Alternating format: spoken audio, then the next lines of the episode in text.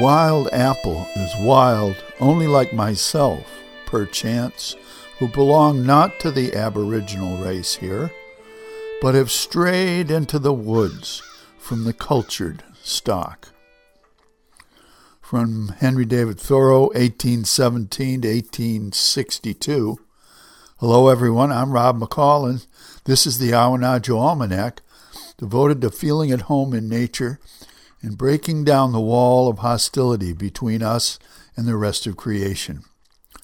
This almanac is for October 25th to November 1st, 2019, coming up on the new beaver moon. And here are some natural events. As October comes to a close, we feel the mythic stirrings of Harvest Home deep in our hearts. Deeper than shiny online recipes for pumpkin pie and apple strudel. Deeper than Grandma's Currier and Ives calendars of harvest season. Deeper than the Christian holidays of All Saints and All Souls are the primal echoes of archaic times, of a profound understanding of the fleeting spiritual power in all of nature, in our dependence upon her for everything. There's an ancient anxiety, too, about the coming cold season. Will mighty storms ravage us, cruel ice freeze us, or darkness and disease vanquish us? Will there be enough food for the lean months? Will we live or will we die? Even to us moderns with our snow plows and smart speakers and supermarkets, these old spirits come a calling. Beneath the garish masks, the jack o' lanterns, the zombie makeup, and the plastic skeletons rattling in the wind, we still feel the beat of the ancient autumnal dance of life and death. And here's a Field and Forest report Apple picking proceeds with late fall and early winter varieties coming ripe these days. People ask, how can you tell when the apples are ripe? There are many clues for when it's time to pick, but first, you must pick one. If it comes off easily with a twist and doesn't have any leaves with it, and sounds like talk, talk, not tick, tick when you tap it with your finger, and if the seeds are dark and loose when you cut into it, and if, this is a big one, if it tastes sweet and not starchy when you bite into it, then it's ripe. There's a test that commercial operators use called the Brix test, which uses an optical refractometer to test the sugar content of the juice. But your taste buds are just as good and may way more pleasant. Apples, uh, remember, are not as tough as potatoes, and they'll bruise easily if they're handled roughly.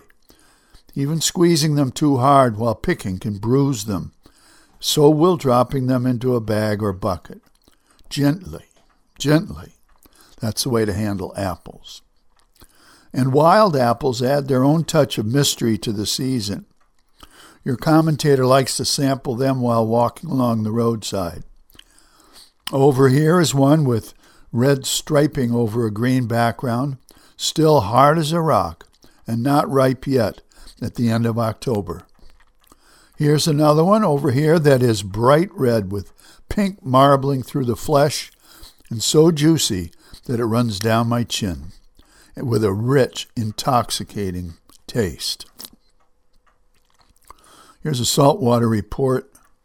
Uh, good news this past week that the Maine Lobstermen's Association is going to step up and negotiate with NOAA in an effort to reach agreement about possible further regulations on lobster gear to protect North Atlantic right whales.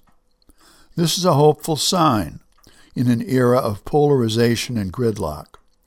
When fishermen and bureaucrats agree to sit down and talk, to solve an environmental problem, we can all take heart.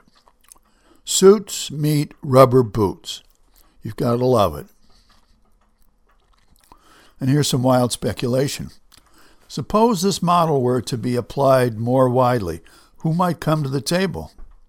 Hunters and non hunters, natives and newcomers, meat eaters and vegetarians, liberals and conservatives, Fox News and Huffington Post, Republicans and Democrats, Sunnis and Shiites, Arabs and Jews, Christians and secular humanists.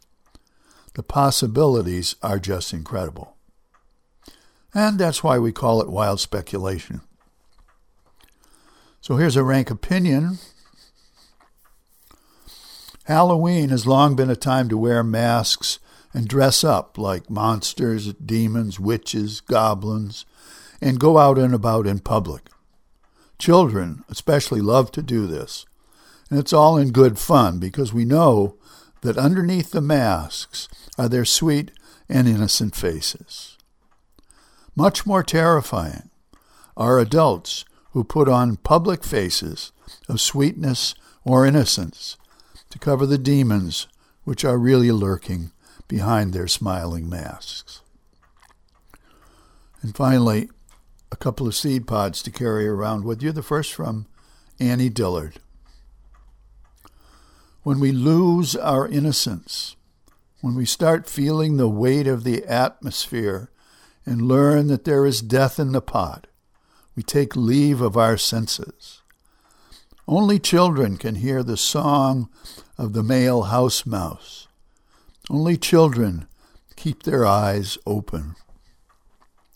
And from Martin Luther, 1483 to 1546.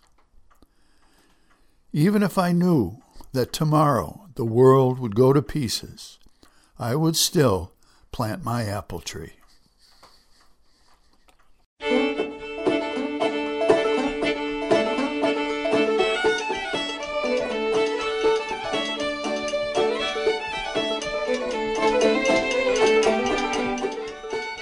The almanac for this quarter moon, but don't take it from me.